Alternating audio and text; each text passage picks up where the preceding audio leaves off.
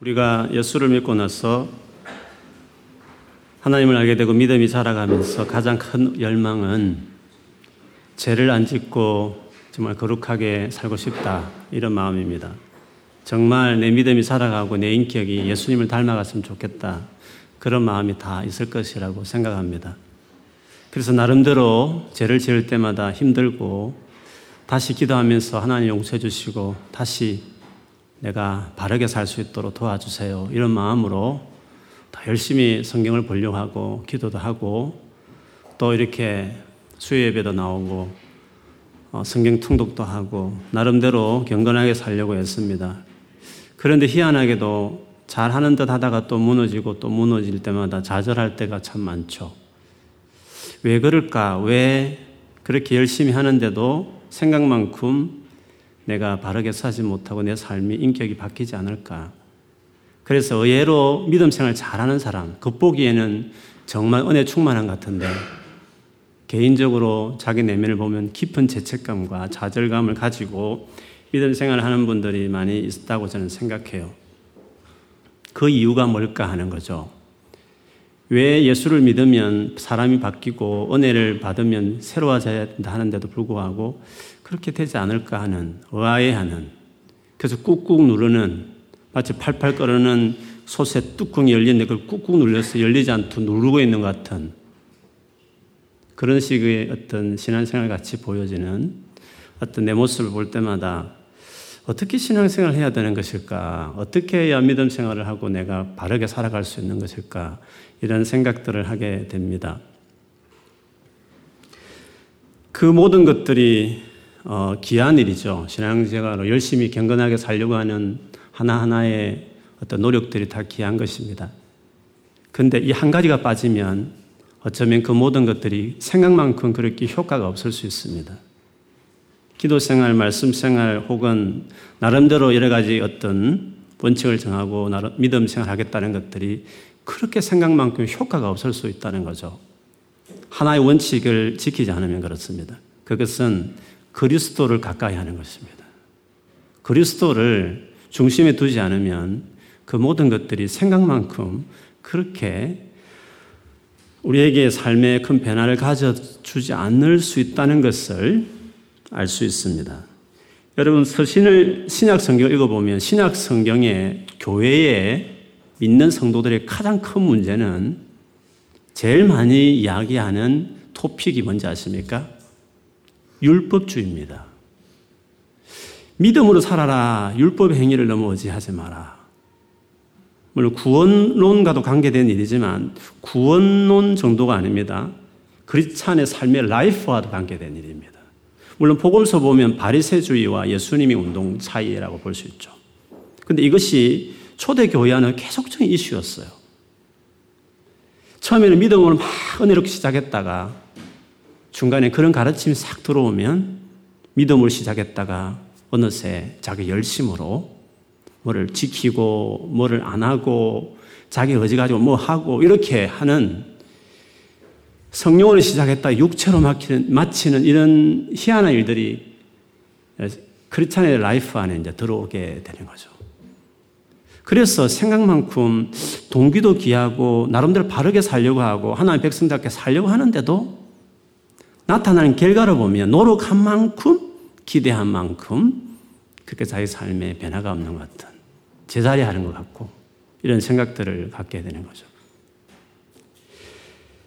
오늘 본문에 보면 바울이 골로새서를 쓴 가장 큰 이유였던, 교회를 힘들게 했던 잘못된 가르침을 주었던 이단들을 좀 예를 들면서 설명을 해요.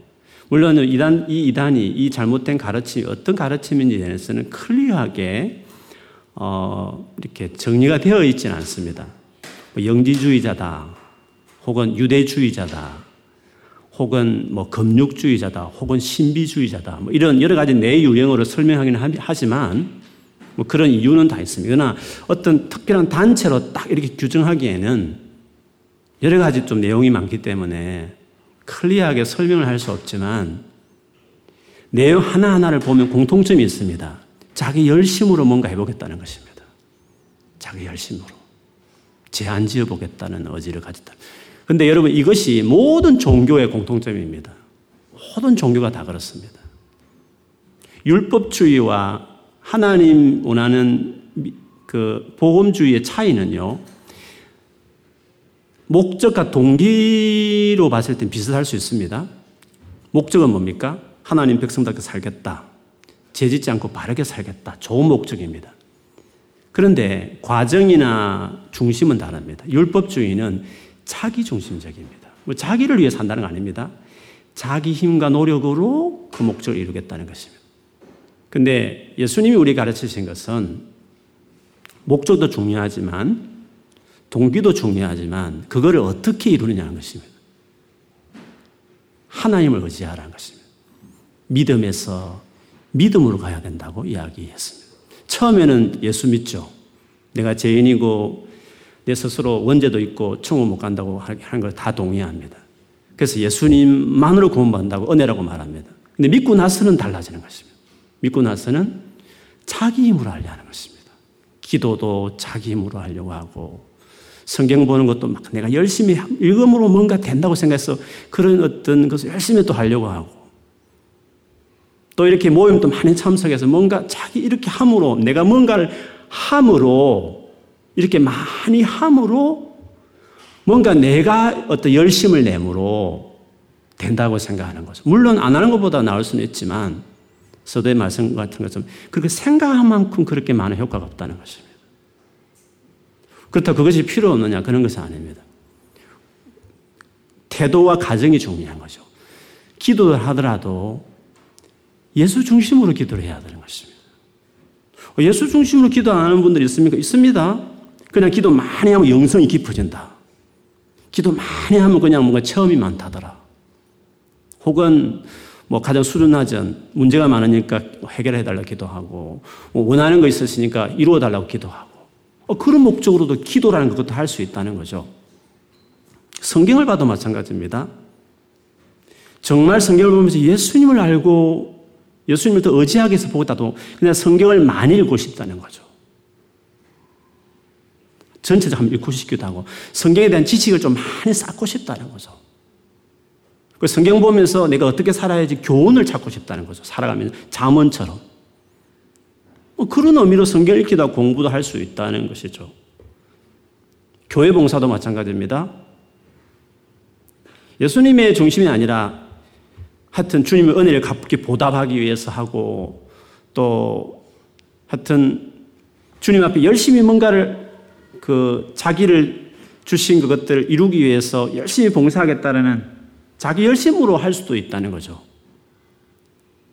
그래서 중요한 것은 예수 그리스도 중심에서 행하는 것과 안 하는 것의 차이라고 볼 수 있어요. 이것이 여러분 불분명하고 이게 헷갈린 분들은 그걸 잘 정리해야 됩니다. 이것이 종이 한 장처럼 차이 나는 거지만 무서울 만큼 차이가 나는 거죠. 기억하십시오. 예수님이 가장 싫어했던 사람은 장녀가 아니었습니다. 깨끗하고 열심히 기도하고 성경 달달달 외우고 그리고 모든 성전의 규칙을 잘 지켰던 바리새인이라는 것을 기억해야 돼요. 바리새주의가 뭔가? 종교라는 것이 뭔가? 믿음으로 살아가는 것과 자기 열심으로 열심히 신앙생활하는 것과 차이가 뭔가? 이 두 가지가 분명해서야 우리 신앙생활에 이게 헷갈리지 않는 거죠. 그래서 열심히 기도해도 그게 정말 열심히 효과가 있고 말씀을 받으러 정말 삶을 변할 수 있기를 말씀 묵상이 되는 거죠. 근데 의외로 그렇지 않은 목적이 되면 예수님으로부터 이탈되어지는 기도, 말씀 묵상, 봉사 이것들이 다 오히려 주님을 더 멀어지게 하는 일이 될 수도 있다는 거죠. 물론 오늘 본문에 말하는 거는 뭐 굳이 꼭 그 교회 안에 건강한 운동은 아니고 이단에 대한 잘못된 가르침이지만 이 같은 어떤 형태가 교회 안에 들어설 때는 율법주의라든지 또 갈라디아 교회라든지 뭐 모든 그 서신에 보면 계속 경계했던 그 유대주의자들의 어떤 경향이죠. 오늘 본문에 보면 이들이 어떤 특징이 있었는지를 보면요. 내용이 많기 때문에 자세히 하기는 좀 그렇습니다만 중요한 부분을 훑어갈게요. 그럼 여러분 전체 내용을 나중에 읽어보시면 잘 아실 거예요. 16절에 보면 이 잘못된 가르침을 하는 사람들이 어떤 특징이 있냐면 먹고 마시는 것을 중요하게 생각했습니다. 절기나 초하루나, 초하루라는 것은 매월, 한 달 단위로, 만슬리로 지키는 첫 하루를, 첫째 날을 말합니다. 안식일을 이유로 누구든지 너희를 비판하지 못하게 하라. 그러니까 이 사람들은 먹고 마시는 것, 절기, 초하루, 안식일 이런 것들을 나름대로 중요하게 여기는 것입니다. 오늘 우리식으로 한다면 술, 담배 하지 말아야 된다. 그리고 주일 반드시 어떤 이걸 지켜야 된다. 그것이 신앙의 중요한 것이 되어버린 사람들. 그것 때문에 결국 뭡니까? 비판이 왔다 갔다 하는 어떤 목록이 되어버리는 거죠. 물론 그렇다 해서 오해하지 마세요. 이것이 중요하지 않다는 말이 아닙니다. 바울은 의외로 먹고 마시는 문제와 절기와 안식일 부분을 가지고 서신에 많이 언급해요. 왜냐하면 이것이 교회의 분쟁이 되기 때문에, 성도 간의 하나됨을 깨뜨렸기 때문에 그것을 이야기해요. 저도 술, 담배 부분에 대해서 원칙 가지고 계속 우리에게 건면해요. 그것이 왜 우리 공동체를 해치는지에 대해서 이야기하는 경우. 그러나 그 한 항목 가지고 말하지는 않아요. 바울도 그렇게 말했어요. 먹고 마시는 부분에 대해서 그 자체로 잘못이냐 이렇게 언급한 것이 아니라 그것이 어떤 사람의 마음을 힘들게 하면, 공동체의 하나됨을 깨트리면, 예수님이 십자가 죽으셔서 건진 형제의 마음을 상하게 걸림돌이 되게 하면 먹고 마시는 부분에 대해서 나는 자유롭지만 다른 형제를 위해서, 자매를 위해서 평생 안 먹겠다고 결심도 해야 된다. 그런 측면에 봤을 때는 그건 중요하게 다루었어요. 그래서 저는 한국 교회에 오는 사람은 술, 담배에 대해서 믿음이 자라면 자랄수록 하나님께 헌신하고자 하는 사람들에 대해서는 그 자체가 뭐 죄니 아니니, 성경적이니 아니니, 컬처니 아니니, 문화적이니 아니니, 다른 교회는 하는데 안 하는데, 외국 교회는 관계없는, 이런 식으로 막 따지는 사람들 있잖아요. 저도 그렇게 생각해요. 컬처라고 생각해요. 컬처니까 말하는 거예요. 우리 한국 교회 컬처니까, 한국 교회는 그 중요하니까, 컬처를 말하니까, 컬처상 봤을 때, 컬처상 봤을 때 그것이 시험 될 수 있으니까. 여러분이 영국 교회 다닌다면 괜찮아요. 그러나 한인교회로 왔으면 평생에 한국인으로서, 한국 기독교인으로서 살아간다는 사람이라면, 요즘 하도 추세가 많이 바뀌다 치지만 100명 중에 2명은 여러분이 술을 간단하게 맥주 한잔 마신 걸 보면 반드시 시험 드는 사람이 있어요. 여러분 셀 안에. 말은 안 해요. 착한 사람들이니까. 셀을 옮겨야 되나? 교회를 옮겨야 되나? 이런 고민하는 사람도 있어요. 요즘 다 하는데요. 그렇지 않아요. 그래서 술, 담배, 먹고 마심 자체가 성경적이니, 아니니, 뭐 치안이, 안 먹니, 뭐 이런 거 가지고 말하고 싶지 않아요. 그 항목 자체가 마음적으로 우리 한국 교회의 컬처 자체가 그래요. 영국 교회는 괜찮아요. 영국 교회 다니면 문제가 안 돼요. 그러나 한인교회로 오면 달라요. 그래서 컬처를 보고 이야기하는, 그런 점에 봤을 때 바울은 그런 식으로 관점에서 어떤 우상 제물 해드렸던 고기를 먹어야 되냐 말아야 되냐, 포도주를 먹어야 되냐 말아야 되냐 시험 드는 일들이 교회에 있었어요. 그것 때문에. 그래서 바울은 포도주를 평생 안 먹겠다, 고기를 하나도 안 먹겠다, 그렇게까지 바울은 말했어요. 왜? 포도주 먹는 게 죄냐, 고기 먹는 게 죄냐가 아니에요. 그것이 힘들게 하는, 형제를 힘들게 하기 때문에, 한 사람이라도 힘들게 하면 하나됨을 위해서 안 하겠다. 저는 그런 측면에서 권하지, 막 이게 술을 먹고 안 먹고 성경지에 안 먹는 이런 것을 말하고 싶지는 않아요.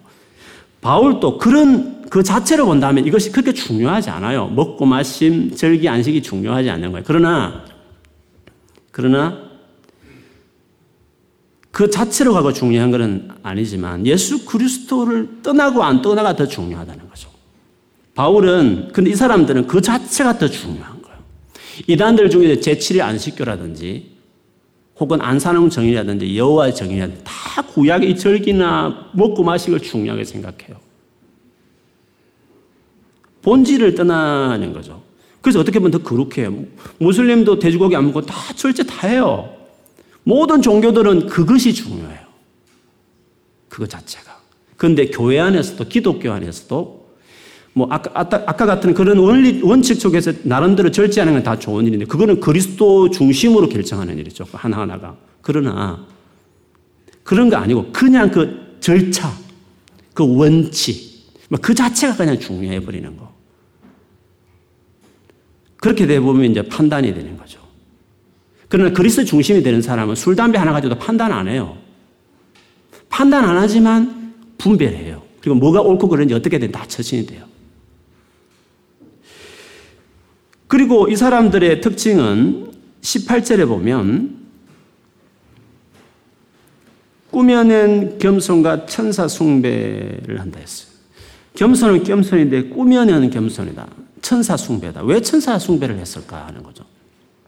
하나님 너무 크시니까 하나님께 직접 갈 수 없으니까 천사를 통해서 가겠다라는 한편으로는 그 겸손한 마음이죠. 크신 하나님 앞에 겸손을 낮추는 거니까. 그래서 어떤 겸손히 낮추고 천사를 통해서 하나님께 가는 아주 겸손한 모습일 수 있을 거예요. 그 취지와 동기와 태도를 보면. 때로는 하나님 앞에 겸손한데 그것이 그리스도 중심이 아닐 때가 있어요. 죄책감. 죄책감의 모습은 겸손으로 나타날 수 있어요. 하나님 내가 죄인입니다. 내가 이제 부족합니다.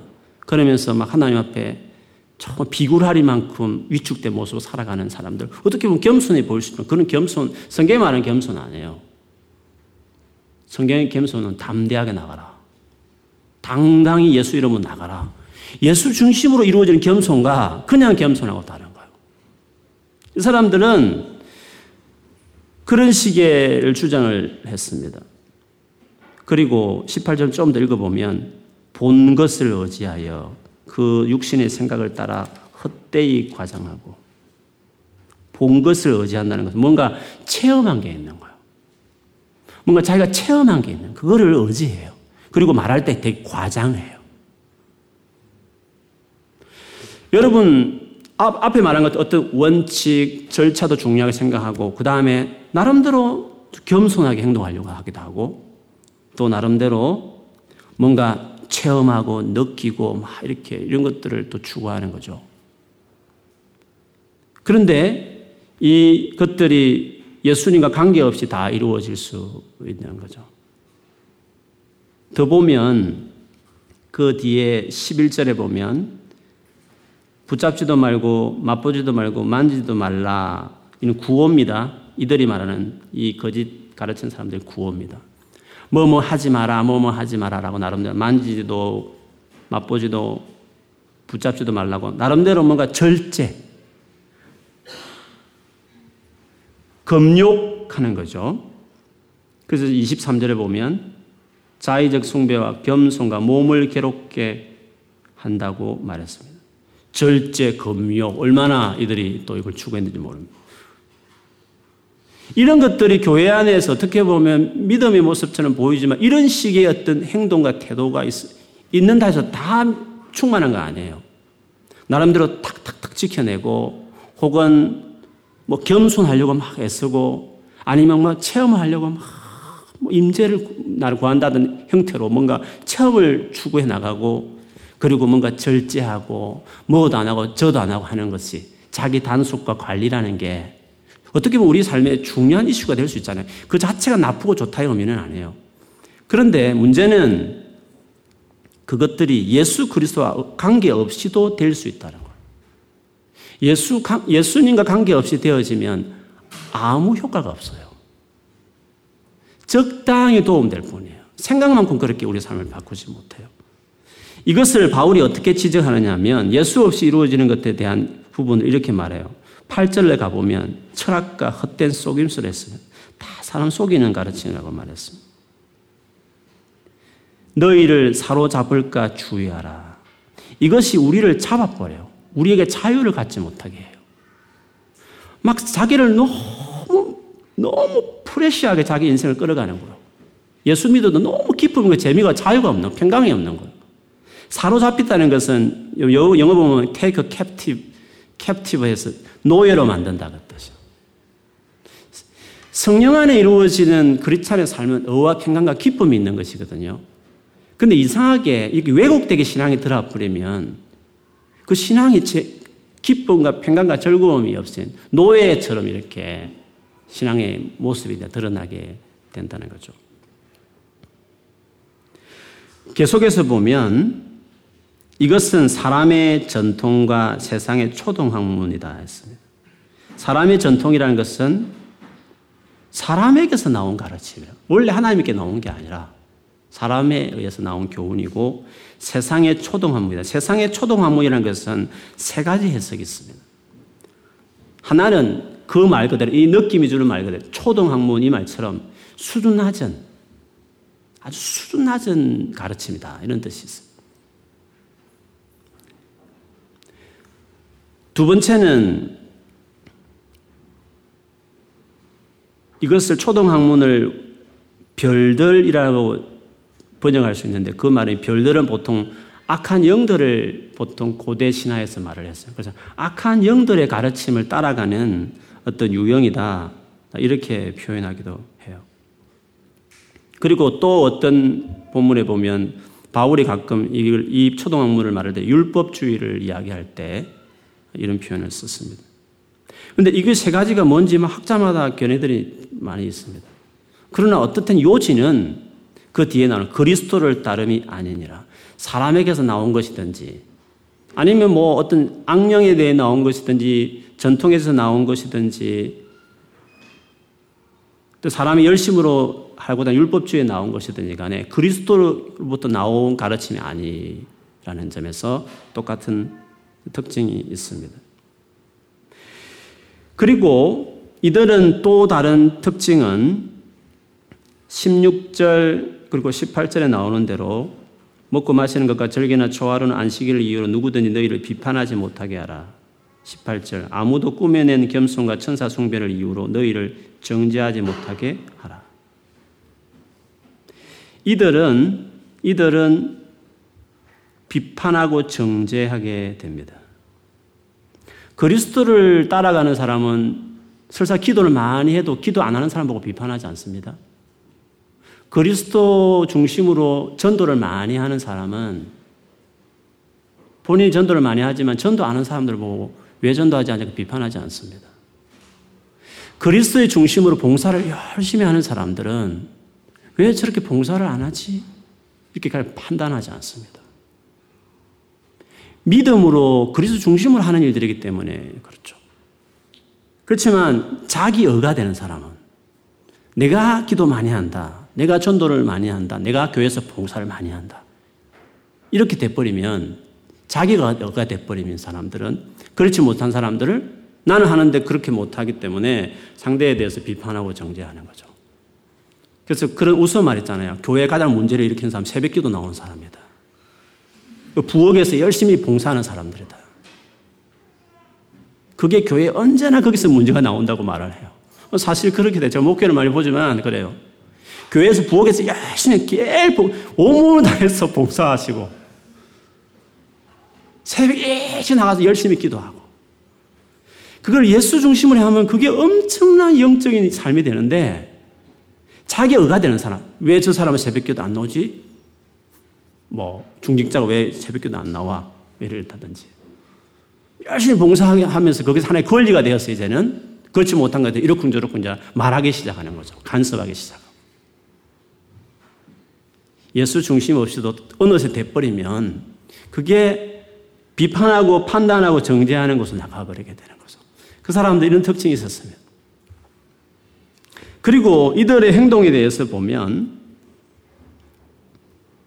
뒤에 보면 헛되이 가장하고 18절에 육신의 생각을 따라 헛되이 가장하고 인간적인 생각에서 뻥을 튀기고 나름대로 과장하고 그렇게 한다는 거죠. 23절 제일 끝에 보면 이런 것들은 자의적 숭배와 다 자기를 숭배하는 거예요. 자기 중심적이라는 거죠. 겸손은 뒤에 나오는 말에 반복이면 자기를 되게 낮추는데 그게 뭐냐면 자기 고행, 금욕 이런 거죠. 몸을 괴롭게 하는 것에 지나지 않다. 성철 스님이 십몇 년을 앉아서 도 닦았다는데 대단하죠. 놀랍죠. 그러나 정말 어리석죠. 그 종교의 고인을 그렇게 해서 미안하지만 너무 불쌍하죠. 그렇게 몸을 고통스럽게 할 필요 없거든요. 편안하게 그냥 주무시면 될 것을 왜 그렇게 안 주무신다는 거죠. 너무 자기 몸을 괴롭게 했다는 거죠. 그렇게 한다고 사람은 바뀌는 게 아니거든요. 맑은 공기, 새소리 들으면서 엄난 비디오 없는 그곳에서는 다 된 것 같아요. 한 달만 들어와 봐요. 이 땅에 들어와 봐요. 그 도라는 것이, 도 닦은 것이 그걸 얼마나 주지되는지. 그렇게 효과가 있는 게 아니에요. 그렇게 몸을 괴롭혀 하면서 자기 열심으로 그렇게 할 수 있는 부분이 아니죠.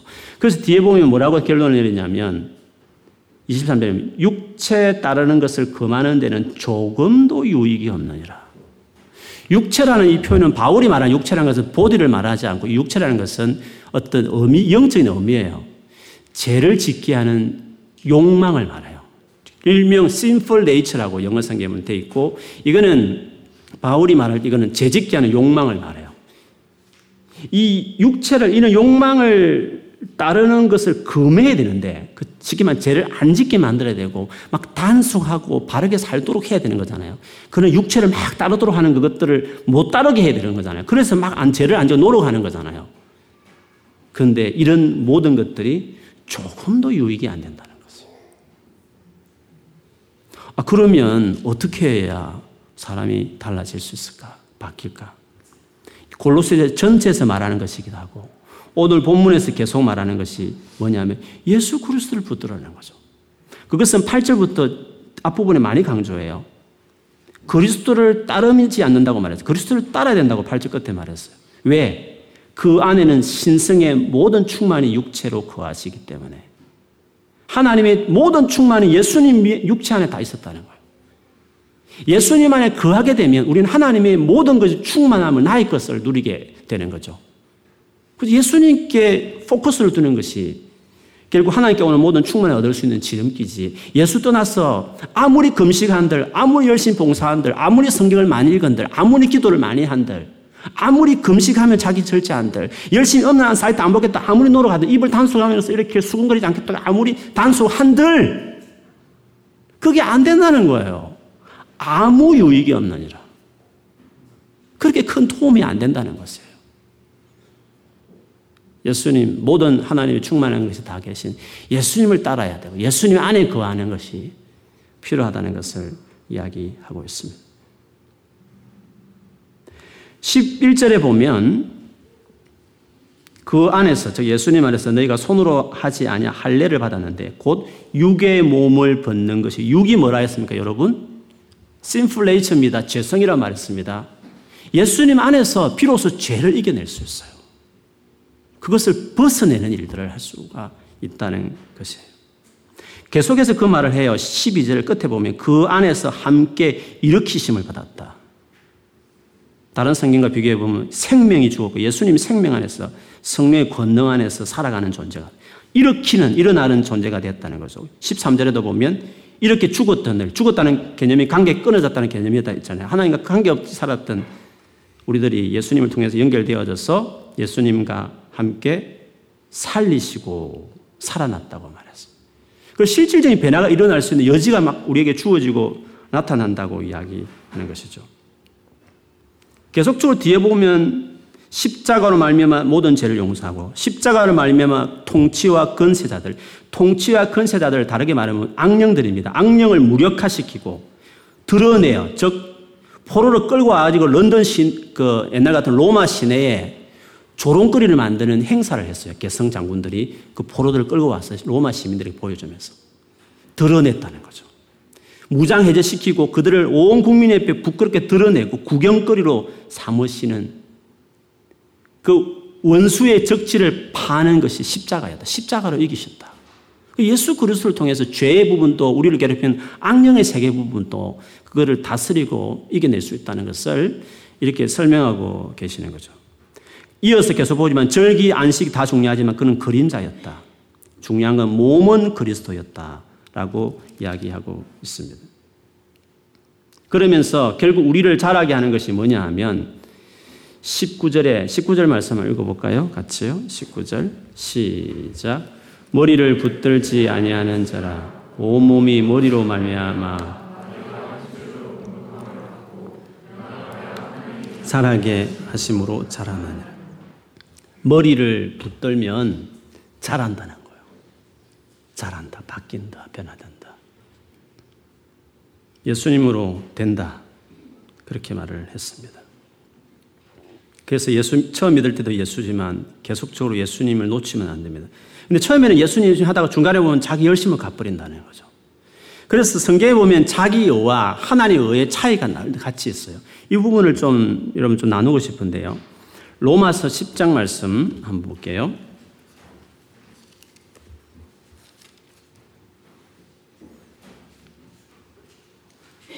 유대인들에 대해서 이스라엘 백성에 대해서 이야기하면서 그들이 왜 잘못됐는가를 이야기하는데 로마서 10장 2절부터 볼게요.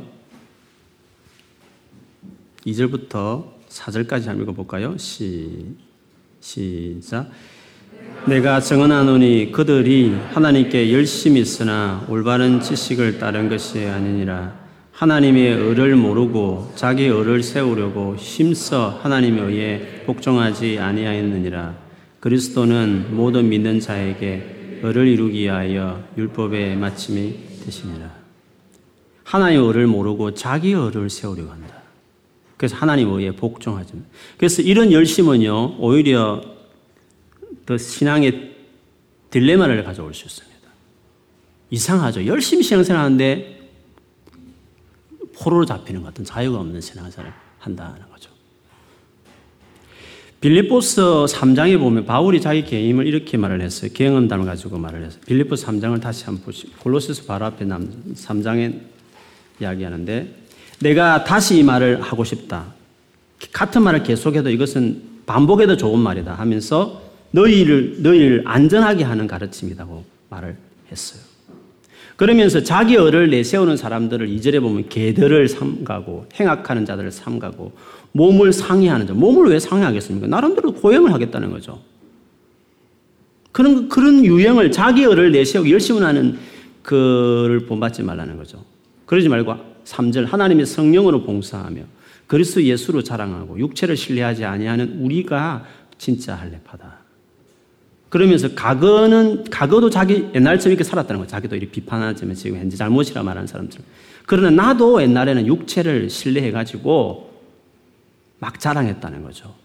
8일 만에 할례 받았고 5절에 이스라엘 족속 중에 베냐민, 초대 왕을 배출했던 베냐민, 그리고 12지파 중에서 유대 지파와 함께 배반하지 않던 순결한 지파 일컬어지는 순수한 베냐민 지파 출신, 히브리인 중 히브리이고 바리새, 열심히 율법을 연구하고 가르쳤던 지키려고 노력했던 바리새인이고 심지어 교회가 잘못이라 생각해서 이단이라 생각해서 박해, 율법의 어려는 흠이 없는 자다. 얼마나 자기 열심을 했는지 몰라요, 바울. 근데 신앙생활 하면서 이런 식으로 하겠다는 사람이 있다는 거야. 우리도 이런 식으로 막 할 때가 있다는 거예요. 자기 열심을 뭔가 막 하려고 하는 데가 있다는 거죠. 근데 바울은 이것이 위험하다고 말해서 나는 이것이 위험하기 때문에 안전하게 하기 위해서 내가 이것을 다시 이야기한다고 말을 했어요. 근데 바울이 그러면 뭐가 달라졌을까요? 뭐가 안전한 것일까요? 7절 이하부터 쭉 많이 나온 거예요. 제가 수없이 나누었던 고백. 예수를 알기 위해 노력했다는 거예요. 예수를 알기 위해서. 그게 표대라고 말했어요. 평생을 예수님 더 알고 싶다고 이야기. 그분의 죽으심이 뭔지, 고난의 의미가 뭔지, 부활의 권능이 뭔지. 예수를 더욱 알기를 위해서 힘썼다고 말했어요. 예수를 아는 것과 알므로 이루어지는 그 변화와 그냥 열심히 기도하고 열심히 아침에 큐티하면서 그냥 열심으로 그냥 계속 하는 것하고의 차이라는 거죠. 그런데 이 차이를 바울이 중간에 말을 했어요. 요지는 뭐 신앙생활 잘하겠다, 뭐 신앙이 깊어 가겠다 그런 표현을 쓰지 않아요. 예수님을 얻고 알기 위해서 간다 그런 말을 했어요. 7절에 보면 그리스도를 위해서 내가 다 이런 것들을 배설물로 일부러 그렇게 결단했다 했어요. 8절에 보면 모든 것을 배설물로 여기는 것은 내 주 그리스도 예수를 아는 지식이 가장 고상하겠다이고 내가 그를 위해서 예수님 위해서 모든 것을 잃어버리고 배설물로 여기는 것은 그리스도를 얻기 위해서 그 안에 발견되기 위해서 그리스도 중심이라는 것을 계속 말을 해요. 그러면서 의라는 용어를 드디어 9절에서 표현해요. 9절 한번 읽어볼까요? 9절만 그 안에서 시작. 그 안에서 발견되려 하매니 내가 가진 은은 율법에서 난 것이 아니요 오직 그리스도를 믿음으로 말미암은 것이니 곧 믿음으로 하나님께로부터 난 의라. 예수 그리스도를 믿음으로 그분을 신뢰하고 의지하는 몸 그것으로 이루어지는 그 자기 의로, 앞에는 자기 의로 살았던 삶이었다면 이제는 하나님이 정말 주고 싶은 믿음으로 살아감으로 주어지는 옳다, 됐다, 잘한다, 내가 더 역사할게. 그러므로 주어지는 그 의를 바울은 더 추구하고 그 의를 추구하는 모습은 딱 하나예요. 그리스도를 알고 싶어하는 모습이라고. 그냥 열심히 성경 많이 본다, 열심히 교회 많이 봉사한다 이런 차원이 아니라 그리스도를 정말 알고 싶고 열망하는 모습으로 나타나는 거죠. 그런데 이 두 가지 큰 대조가요. 갈라디아서도 동일하게 나와요. 빌립보스 바로 앞에 갈라디아서, 에베소 나오고 빌립보스, 에베소 앞에 갈라디아서 나오잖아요. 5장을 가보시면 바울이 갈라디아의 문제는 그거였죠. 율법을 자기 열심으로 인간적으로 뭔가 열심함으로 지켜야 된다고 하는 거짓 가르침과 바울은 원래 그렇지 않았어요. 바울은 끝까지 예수 그리스도를 믿고 예수 믿을 때 받은 성령으로 계속 살아가라. 그걸 일관된 건데 이 갈라디아 교회가 그게 헷갈린 거잖아요. 이 갈라디아 교회도 그 문제였거든요. 이 둘의 어떤 결과가 어떻게 나타나냐. 즉 어떤 율법을 자기 열심, 율법이 나쁜 거 아니에요. 율법이 나쁘다는 말은 아니에요. 율법주의라는 것은 율법 자체가 나쁘다는 것이 아니에요. 자기 힘으로 하겠다는 것을 율법주의라고 그래요. 믿음으로 말하면 우리가 의지함으로 한다는 것이 차이라면 율법은 신령하고 좋은 것이니까. 그러나 예수를 믿는 사람도 율법을 따라가고 율법을 지켜내요. 그러나 예수를 믿음으로 율법을 지켜내는 것과 그냥 자기 노력으로 하는 지켜내는 것 차이를 말이죠. 텍스트는 똑같아요. 율법은 똑같은 거지만 그걸 어떻게 어떻게 지켜내느냐의 차이죠. 하나는 자기 힘으로 지켜내느냐 아니면 예수를 의지함으로 성령의 능력으로 지켜내느냐의 차이라는 거죠. 그러니까 우리가 이제 헷갈리는 거죠. 열심히 신앙생활하고 주님 말씀대로 한다는데 이상의 생각만큼 자기 삶이 그렇게 바뀌지 않고 더 죄를 짓는 것 같고 더 죄책감은 사로잡히는 것을 자꾸 경험하게 되는 거죠. 그 차이를 바울도 역시 여실히 말을 했어요. 지금 갈라디아 교회를 힘들게 했던 것은 이단도 아니었어요. 유대 교사들이었어요. 예수 믿는 것도 좋은데 믿음 하지 말고 열심히 안식일도 지키고 할례도 받고 율법에서 하지 말라는 것도 하지 말고 이것도 하지 말고 저것도 하지 말고 이것을 하고 저렇게 막 하고 안 하고 이거 막 규정 규칙대로 막 만들어내는 거죠. 그렇게 하나님 백성답게 살아갈 수 있다고 말해요. 그게 율법주의죠. 네가 이렇게 해야 된다고 막 말을 하는 것이거든요.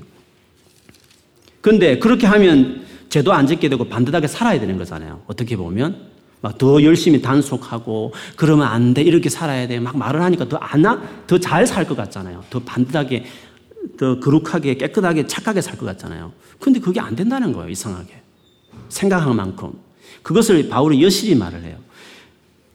19절에 보세요. 19절부터 보면 육체의 일은 분명하니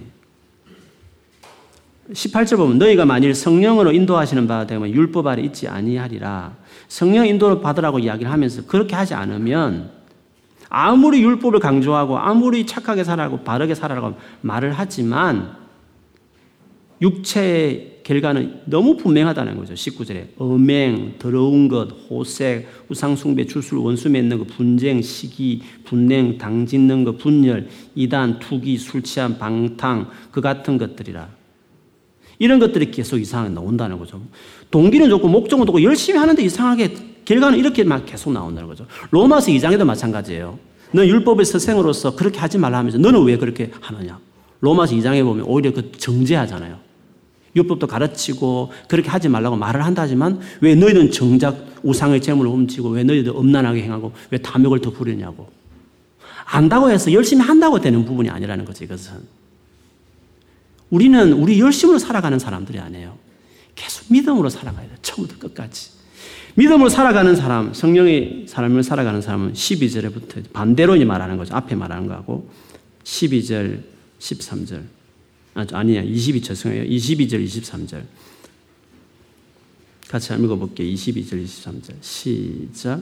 오직 성령의 열매는 사랑과 희락과 화평과 오래참음과 자비와 양성과 충성과 온유와 절제니 이 같은 것을 금지할 법이 없느니라. 이 같은 것을 금지할 법이 없느니라. 이 말이 무슨 뜻이죠? 이 같은 것을 금지할 법이 없느냐. 이 말이 무슨 말입니까? 이것은 반드시 맺힌다 이 말이죠. 누구도 이 맺히는 것을 막아설 법이 없다는 거예요. 사랑, 희락, 오래, 자본, 자비, 양선, 충성, 온유, 절제가 그냥 된다는 거예요.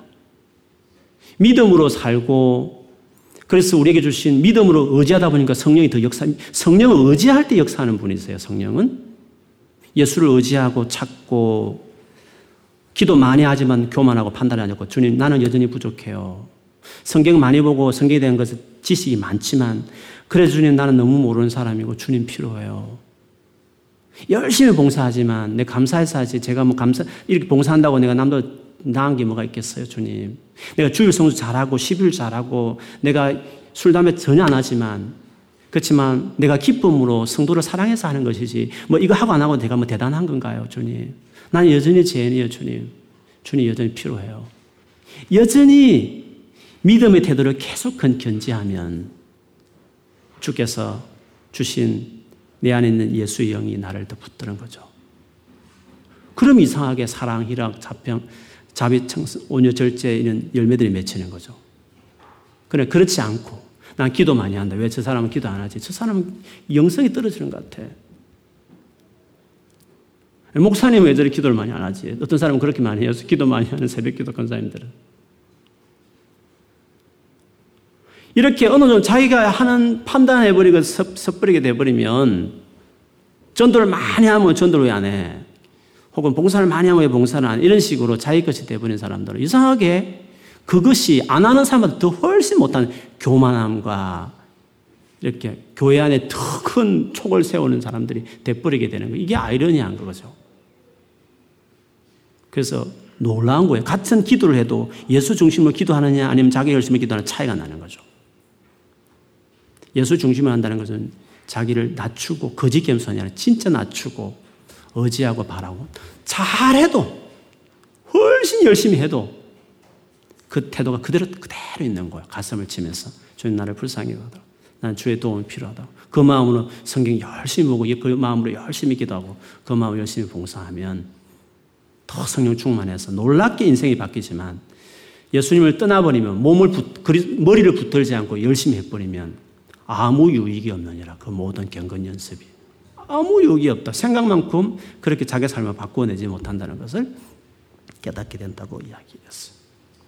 그러므로 이 사실을 잘 기억하고 믿음으로 주어지는 의를 추구하시지, 나 열심으로 주어지는 나의 의를, 자기 의를 쌓는 어리석은 사람이 되지 않기를 바랍니다. 그래서 오늘 이 밤에도 하나님 앞에 그렇게 믿음의 의를 추구하는 태도답게 겸손하게 주 앞에 긍휼을 구하고 날마다 주님 앞에 손을 벌리고 나아가면 바뀌어요. 예수님은 하나님의 모든 충만한 신성이 다 있는 분이시기 때문에 모든 죄도 끊어내고 육체에서 벗어나게 하시고 정사와 권세인 사단의 어둠의 권세들을 발가벗겨서 무력화시키는 권세 있는 분이시기 때문에 예수를 찾고 추구하면 놀랍게, 그래서 기도 5분 하고 예수를 추구하는 사람보다 2시간 기도하는 사람보다 훨씬 더 영성이 밝아요. 그건 놀라운 차이예요. 믿음으로 살아가는 게 중요해요. 믿음으로 살아가는 여러분 되기를 주의 이름으로 축원합니다. 우리 기도하겠습니다.